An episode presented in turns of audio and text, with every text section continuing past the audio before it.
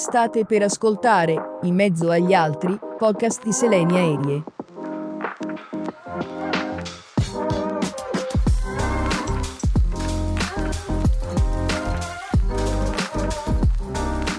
Salve e bentrovati.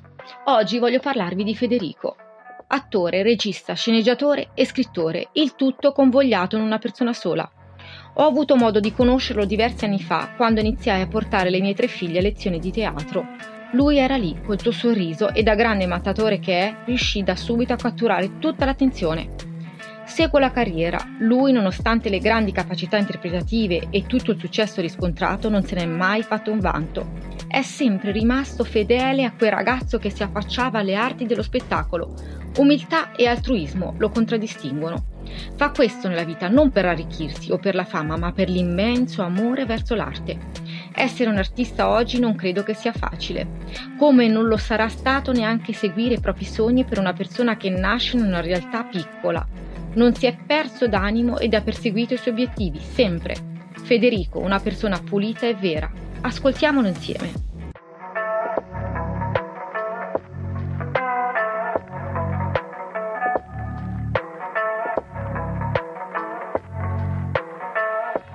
Federico, ti ringrazio di essere qui con noi a parlare ai nostri microfoni. Vorrei che tu mi raccontassi un po' di com'è nata la tua passione per il teatro.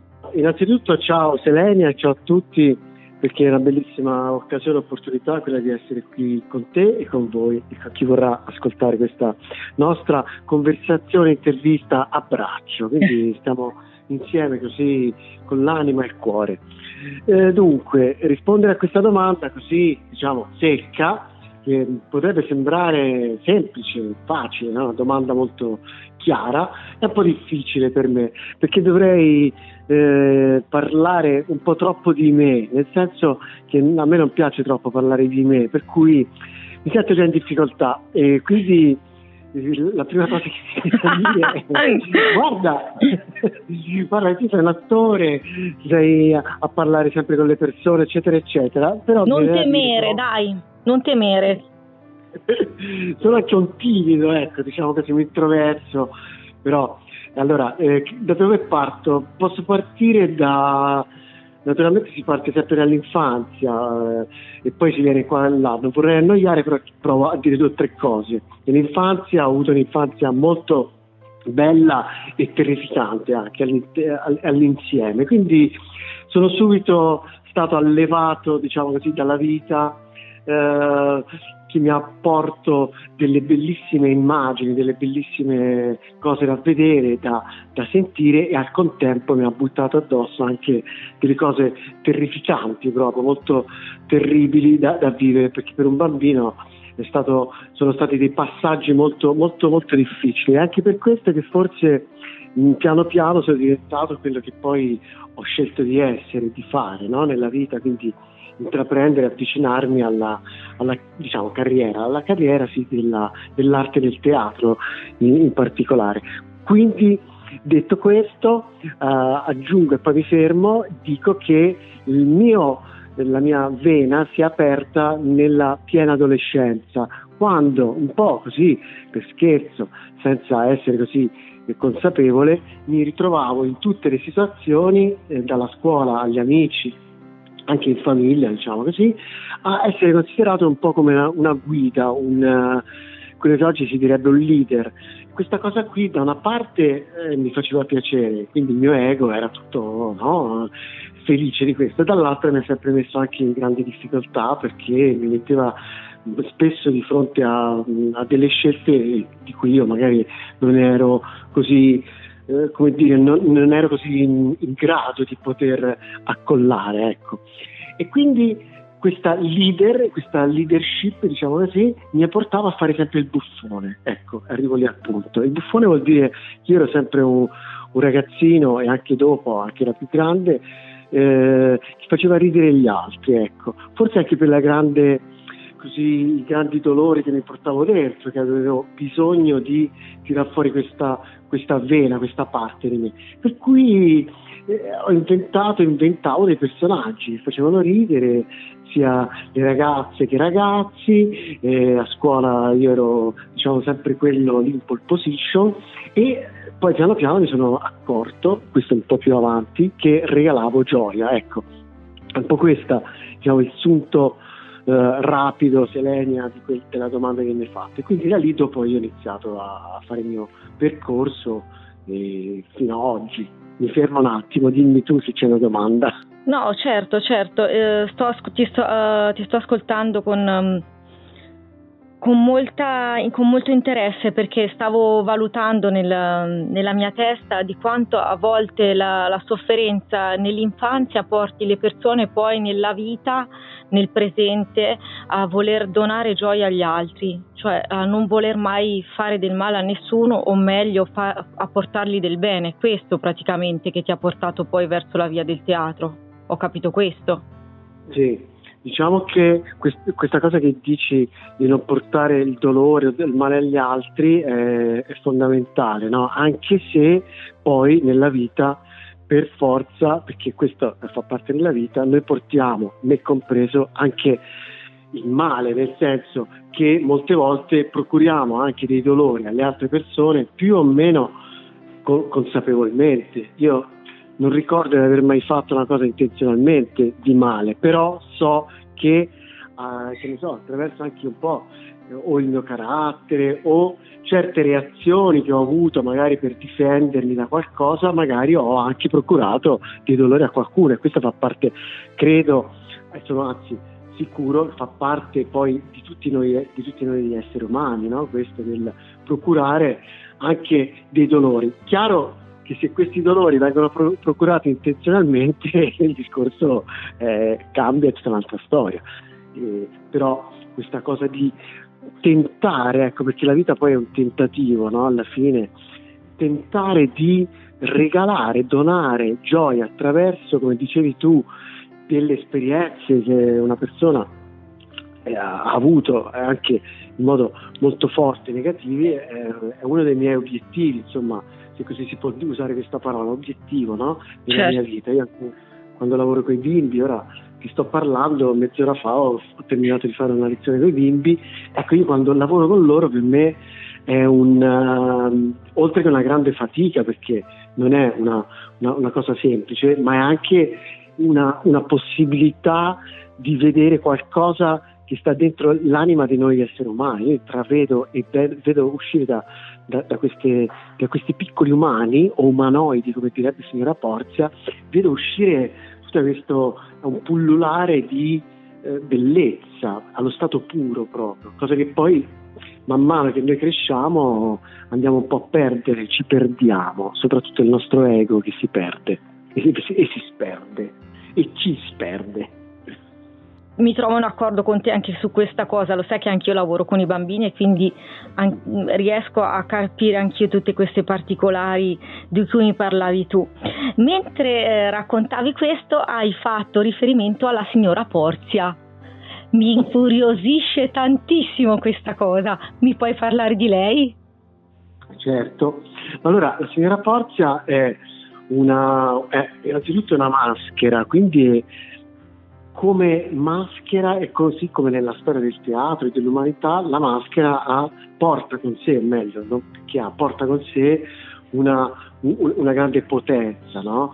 E quindi è la potenza della, del, de, della dea, in questo caso Porzia, perché Porzia non è un personaggio in carne ed ossa, ma è un personaggio che si rifà proprio agli dei, partendo e ricordando proprio anche un po' la storia dell'antica Grecia. Quindi come maschera, come dea, lei si presenta al pubblico come qualcosa che è al, al contempo sganciato dalle preoccupazioni appunto dell'ego e del, io lo chiamo il narratore emotivo che sta dentro di noi, quindi è sganciato da dalle vicissitudini quotidiane che tutti noi poveri umani abbiamo ogni giorno, eh, con le quali noi dobbiamo eh, dire, fare i conti quotidianamente.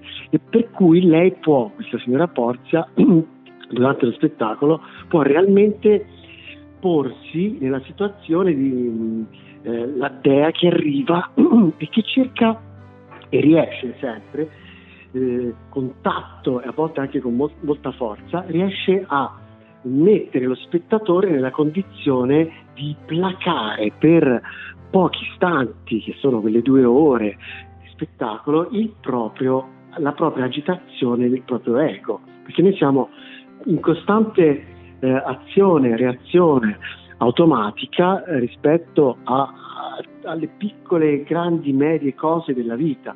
Tendiamo subito a, a reagire in una certa maniera, quasi senza pensare, e questo ci provoca un po' anche spesso delle cose mm, brutte no, da tirare fuori e siamo campioni in questo quando ci, quando ci lasciamo andare. Ecco, signora Porzia, in modo anche pacifico riesce a mettere, viene da dire, d'accordo gli umani che sono lì in sala. Guarda che quest'estate ero al Festival di Spoleto, quindi una, eh, cioè, ero, ho fatto due repliche là e mi sono trovato con Signora Porza a fare uno spettacolo in un grande festival, insomma in uno dei più storici, ma proprio a livello mondiale. Ti posso dire che se non c'era Porzia io non ce la facevo entrare in scena. e, il pubblico ha sempre queste meravigliose reazioni proprio catartiche. Ecco, per concludere, proprio lei è un personaggio catartico. E... apre proprio no, dentro. Ascolta, come ti è nata l'idea di creare questa maschera? Allora, questo è molto importante da, da, da, spiegare, sarò breve, però ci metto subito Valentina. Valentina, che in questo caso è mia moglie, però noi siamo due artisti che lavoriamo insieme e eh, Porza è nata da un'idea proprio di Valentina. E diciamo come tutte le cose più, forse anche più belle, più forti che ci accadono nella vita, sembra che accadano anche un po' per caso. No?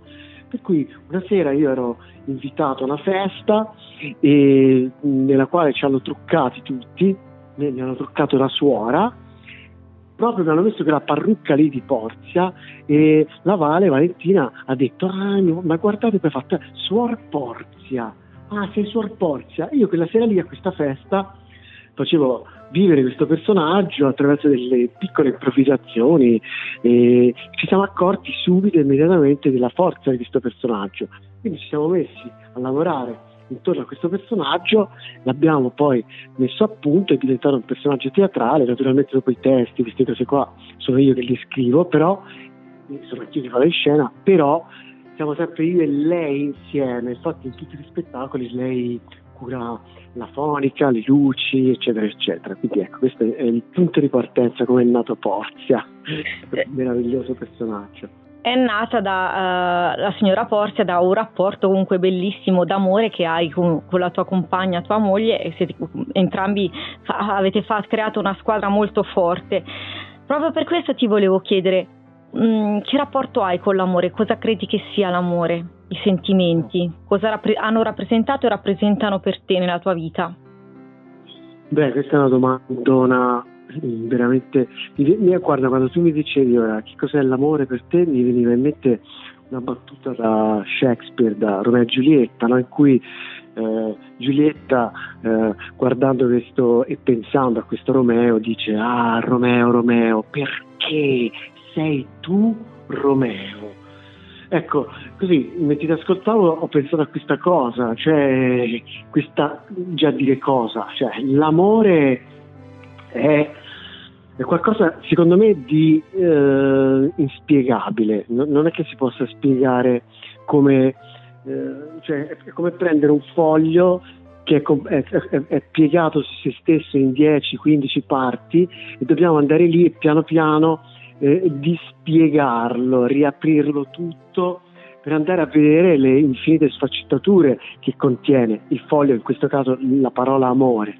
Certamente eh, posso dire, per me nel mio piccolo mondo, nella mia piccola esistenza, l'amore è, qualcosa di fondamentale, però per me l'amore è qualcosa che include un po' tutto, e quindi non è uno dice amore e pensa subito a qualcosa di bello, solare o positivo, quando per me l'amore invece deve includere anche le altre cose, le altre parti, come dire il rovescio della medaglia, quindi anche tutti dei sentimenti forti come possono essere anche la paura, l'odio, la, la cattiveria, perché no?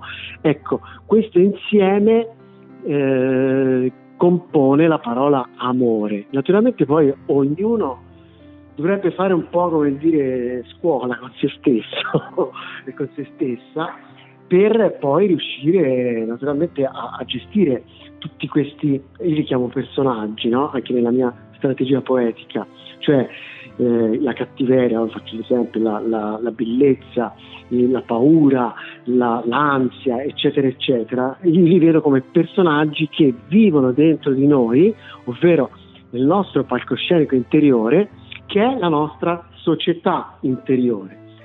Da lì poi io posso, una volta che ho riorganizzato la mia società interiore e ho chiarito che cos'è ad esempio la parola amore, allora posso cominciare a muovermi in modo, devo dire, che ne so, decente nella società esterna, quella in cui ogni giorno buttiamo, ci buttiamo dentro e, e viviamo.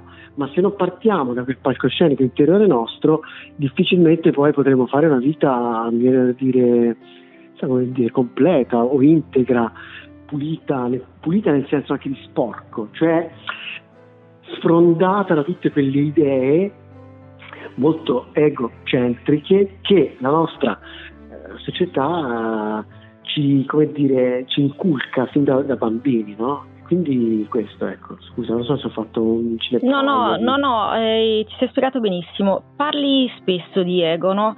Io ti chiedo a questo punto, tu che rapporto hai con la spiritualità? Mm. Allora, con la spiritualità potrei richie- risponderti con una domanda, cioè spiritualità mh, mm, viene intesa spesso come qualcosa che qualcosa che esula un po' dalla nostra vita pratica, diciamo. No? Quando uno dice spirituale pensa subito a qualcosa che deve essere, come posso dire, un po' mm, deve diventare quasi sacrale o deve rifarsi a, co- a, qualcosa che non si vede. Per me la spiritualità è qualcosa che sta insieme al tutto, cioè mh, mm, mi viene da dire per me non c'è la spiritualità se manca tutto il resto e viceversa. Non so se ho detto una cosa un po' fuori da... No, hai detto una cosa molto spirituale. il tutto. Bellissimo. Eh, tu pensi di avere una missione in questa vita? Credi di, di perseguire proprio quello o credi di avere ancora tante altre strade, strade da scoprire? Uh, guarda, non lo so, mi, mi, viene subito da, da, rispondere sì, ho anche tante strade ancora da scoprire. Eh, quindi la, la... Dimmi cos'è che ti attira adesso, oltre al teatro, dove sei rivolto? Guarda, mi attira tutto a me, viene, lo so che sto esagerando, è un po' egocentrica questa cosa, però veramente io sono incuriosito un po' a tutte le cose, a qualsiasi, a qualsiasi cosa, ma veramente. Mh, mm, per cui il teatro per me è una cosa molto importante, ma non è assolutamente solo questo. Per esempio, io a me piace un sacco il contatto con la natura, mi piace, eh, eh, mi piace scrivere, vabbè, ma queste sono già sempre cose legate all'arte. Mi piace eh, passeggiare, ascoltare qualcuno, osservare eh, le persone come si muovono, cosa, cosa, cosa, e come dicono le cose. Per cui so, ecco, mi sento un appassionato proprio sì. con, in questo senso. Infatti vivi con passione tutto quello che fai e mi parlavi della scrittura, sono curiosa. Parlami di quello che hai scritto, quando è nata la, anche la passione della scrittura, cosa hai pubblicato. Sono curiosa. Senti Serena, io eh, la, la, la, scrittura per me è sempre stata una cosa, ecco, un mezzo, anzi un veicolo per poter, eh, come dire, specialmente nell'infanzia, per potermi esprimere, no? Perché quindi è questa poi la scrittura per tutti noi umani. Ora hai fatto, hai fatto una, una, domanda rivolta a me, quindi ti rispondo eh, proprio che per me è stato questo. Poi negli anni, eh, dopo l'adolescenza, quindi dopo i vent'anni, a un certo punto io non sapevo più dove sbattere la testa, nel senso non sapevo veramente, il futuro mi terrorizzava, mi spaventava, che cacchio farò nella vita, dove, dove devo andare, tutti che mi bombardavano, come è successo a tutti, insomma, no? Perché questa società è micidiale in questo senso, no? Allora io mi ricordo avevo una, una piccola auto, vendetti la macchina e me ne andai negli Stati Uniti. Ah, prendendo diciamo, eh, l'occasione un amico che stava là da un po' e disse ok vado via di qua, vado a trovare questo mio amico e sto un po' là. In effetti sono partito, sono andato là con il pretesto, più che pretesto, con la promessa eh, di dire io vado e non torno in Italia finché non ho capito che cacchio voglio fare nella vita. Partì, ero un ragazzo, eh, avrò avuto poco più di vent'anni. Partì e sono stato via, io pensavo di stare via due o tre settimane, sono stato via quasi sei mesi. Cioè, il, la, oltre sei mesi non, po- non, potevo stare perché c'era il visto, per cui quello era il tempo, però andai là, trovai un lavoro, era a Los Angeles, quindi a Hollywood, cioè un, un sogno, una storia strana, particolare. E, lavorai in un ristorante, poi in un altro ristorante, mi si era parte qualche soldino, poi a un certo punto lasciai tutto e presi un pullman, i Greyhound, eh, quelli, quei bassi che girano per tutti gli Stati Uniti e me ne andai via da solo a fare questo viaggio eh, in solitaria. E mi ricordo che a un certo punto dissi basta, io devo tornare, ho capito cosa voglio fare, voglio fare lo scrittore. Ma che bello, è bellissimo, non sapevo questa cosa di te, è affascinantissima. Volevo fare questa cosa, dissi basta, me lo ricordo anche, ero in Arizona una notte ascoltavo la musica, ma era già qualche settimana che ero da solo con questi bassi che giravo, senza meta, eh, così eh, però come stavo bene perché ero alla ricerca di qualcosa. E a un certo punto dissi basta, mio, io devo fare qualcosa che riguarda l'arte, mi piace la scrittura, voglio fare lo scrittore, tornai in Italia misi, siccome io con la scuola ho sempre avuto dei grossi problemi, e anche per questo forse che poi ho, ho intrapreso anche questa eh, storia pedagogica con i ragazzi, con gli adulti, con le persone diversamente abili, con tutti, eh, per cui io la scuola proprio per me è sempre stato un, un blocco enorme. Allora che feci? Tornai, eh, frequentavo l'università con delle amiche che erano iscritte, io però non, ero, non, mi, non, sono mai iscritto all'università e nel frattempo mi prese un'insegnante privata di, di, letteratura e andavo a lezione da lei, feci due o tre anni con questa insegnante perché fatto così io assimilavo, prendevo, se mi mettevi di fronte a un esame o appunto sì, un esame, studiare per dare un esame, fare una prova, io andavo in tilt, ma che ora succede questo? Eh? Per tante cose, per cui eh, la mia storia iniziò da lì. Questa insegnante si accorse che io avevo delle doti nella scrittura e che mi, come dire, mi eh, incentivava, mi stimolava a scrivere e da lì dopo io fatto, ho scritto la prima raccolta di poesie, l'ho mandata così a, a due o tre case editrici, una casa editrice le, gli sono piaciute queste poesie e ho pubblicato il mio primo libricino di poesie. Nel frattempo mandavo le poesie a, a, a, riviste, sono state pubblicate anche sulla rivista Poesia, che è una, una rivista internazionale, mi ricordo molto, cioè io dicevo ah, mi hanno pubblicato sulla, sulla rivista Poesia, wow, queste cose qua. Nel frattempo ho incontrato il teatro e da lì dopo la mia vita ha preso quella, quella storia lì del teatro. E negli ultimi anni, così arrivo, sto parlando a fiume forse, non so. No, meglio, è bellissimo ascoltarti. Non so se poi alle persone interesserà ascoltare. Ma certo. Comunque, vabbè, a un certo punto oh, sì, ho incontrato il teatro e ho abbandonato di botto la scrittura. È come se io a un certo punto fossi passato un altro binario, perché eh, avendo cominciato a studiare anche il teatro, avendo cominciato a praticarlo, e la, la direttrice artistica della scuola, eh, che è una grandissima attrice, ora 85enne, veramente una, un, si chiama Raffaella Panichi, eh, ancora attiva, lei ha fatto il piccolo di Milano negli anni 50 con Streller, vabbè io ho avuto un insegnante di quelle con i contro, magnifica, ecco lei mi lasciò la scuola in mano nella metà degli anni 90 e da lì dopo io ho iniziato a fare quella storia là. E per vent'anni ho dimenticato la scrittura quasi, fino a qualche anno fa dove mi sono rimesso là e ho pubblicato il libro di Porzia, poi ho pubblicato un uh, romanzo breve, un racconto lungo che è un po' autobiografico ma mh, mm, non è, è, scritto, è come se fosse scritto da un bambino che racconta la sua disavventura terrificante attraverso la scuola, eccetera, eccetera. Il libro si chiama Per non dirlo a nessuno, infatti per non dirlo a nessuno questo bambino ne combina di tutti i colori. È un libro molto, molto tosto, insomma, ci sono anche tante recensioni su Amazon, ho visto le persone rimangono molto colpite da quel libro lì. E ora sto per pubblicare il libro sulla strategia poetica, ci ho messo due anni e più per scriverlo, però arriverà anche quello. Allora non vedrò le- l'ora di leggerlo. Mi chiedo in tutto questo, dopo aver ascoltato quello che mi hai raccontato, com'è stato per te crescere in una realtà piccola come può essere quella di provincia? Una persona Sì, che è sì. tanta come, come sei te. Mm, mm.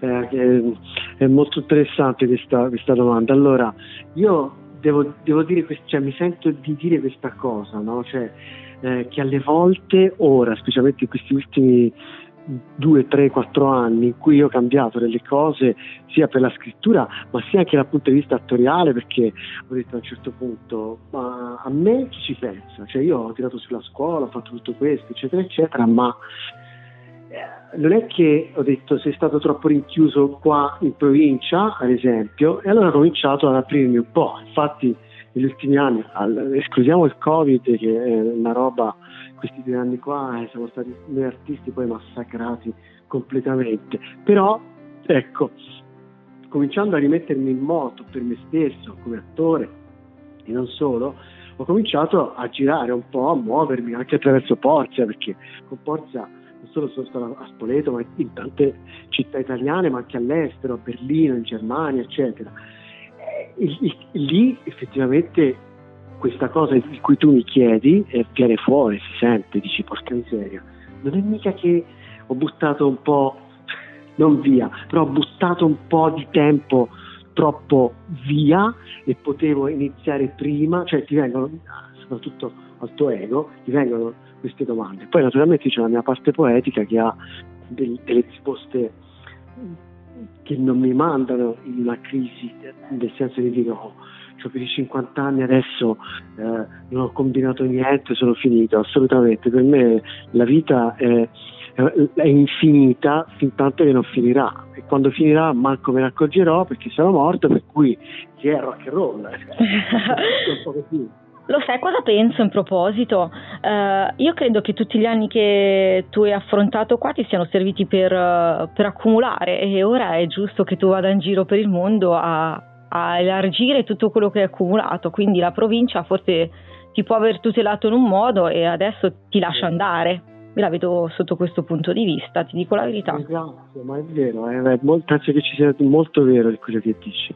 E poi oh, vediamo adesso, quando sarà finita anche questa storia, questa cosa della- del Covid, insomma, se eh, e quanto tempo impiegheremo noi artisti a rimetterci in moto, perché per quanto sembra che i teatri sono riaperti questo e quest'altro, te lo dico, cioè noi artisti siamo ancora là, cioè fermi, e se stai fermo un anno, due anni in una situazione del genere, per ripartire ce ne vuole, guarda, Selenia. Però, vabbè, vediamo, vediamo. No, ti credo, ma allo stesso tempo ne avevamo già parlato, io sono molto positiva in proposito. Credo di, ehm, che siamo alla, alla fine di questo periodo e poi rinascerà tutto alla grande perché le persone hanno il grande desiderio di rivivere e l'arte sarà quella che rivivrà di più in assoluto. Me l'auguro. Dai. Sì. A questo punto dell'intervista io eh, voglio chiederti una cosa, che messaggio ti sentiresti di lasciare alle persone che ci ascoltano, ai ragazzi mh, che possono essere dei piccoli te, che si affacciano alla vita, che stanno cercando qual è la loro strada, cosa, cosa vorresti dire a loro?